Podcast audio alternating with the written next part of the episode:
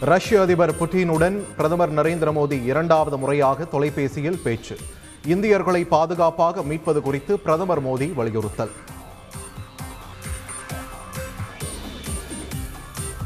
இந்திய மாணவர்களை பணைய கைதிகளாக உக்ரைனிய படையினர் பிடித்து வைத்துள்ளனர். ரஷ்ய அதிபர் விளாடிமிர் புட்டின் குற்றச்சாட்டு.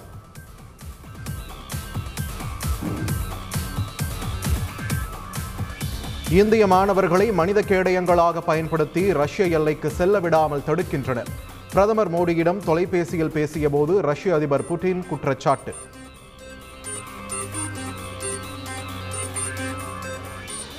உக்ரைனில் உடனே போர் நிறுத்தம் மேற்கொள்ளவும் ரஷ்ய படைகளை திரும்ப பெறவும் ஐநா பொதுச்சபையில் தீர்மானம்.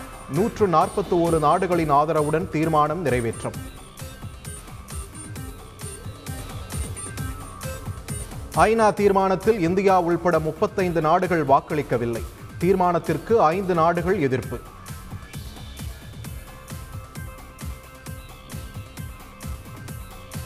உக்ரைனில் இந்தியர் நவீன் மரணம் குறித்து உரிய விசாரணை நடத்தப்படும். இந்தியாவுக்கான ரஷ்ய தூதர் டெனிஸ் அலிபோவ் அறிவிப்பு.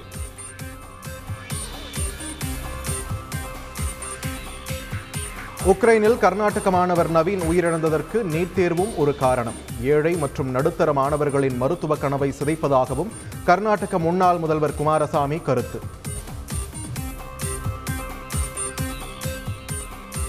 நீட் தேர்வு ரத்துக்கு மேலும் வலுவான காரணத்தை ஏற்படுத்தியுள்ளது உக்ரைன் சூழல். அனைவரும் இணைந்த நீட் எதிர்ப்பு போராட்டத்தில் வெல்வோம் என முதல்வர் ஸ்டாலின் அழைப்பு. தமிழகத்தில் கரோனா கட்டுப்பாடுகளை மேலும் தளர்த்தி முதலமைச்சர் ஸ்டாலின் அறிவிப்பு. சமுதாய கலாச்சார அரசியல் கூட்டங்களுக்கு விதிக்கப்பட்ட தடை நீக்கம்.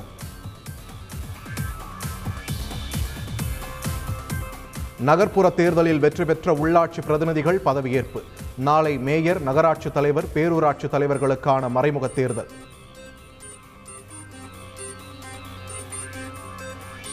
ஸ்மார்ட் சிட்டி முறைகேடு தொடர்பாக விசாரிக்க ஒரு நபர் ஆணையம். ஓய்வு பெற்ற ஐஏஎஸ் அதிகாரி தேவிதார் தலைமையில் அமைத்தது தமிழக அரசு.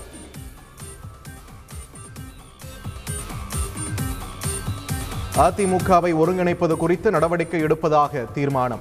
கட்சி ஒருங்கிணைப்பாளர் ஓ பன்னீர்செல்வத்தின் பண்ணை வீட்டில் நடந்த ஆலோசனை கூட்டத்தில் முடிவு.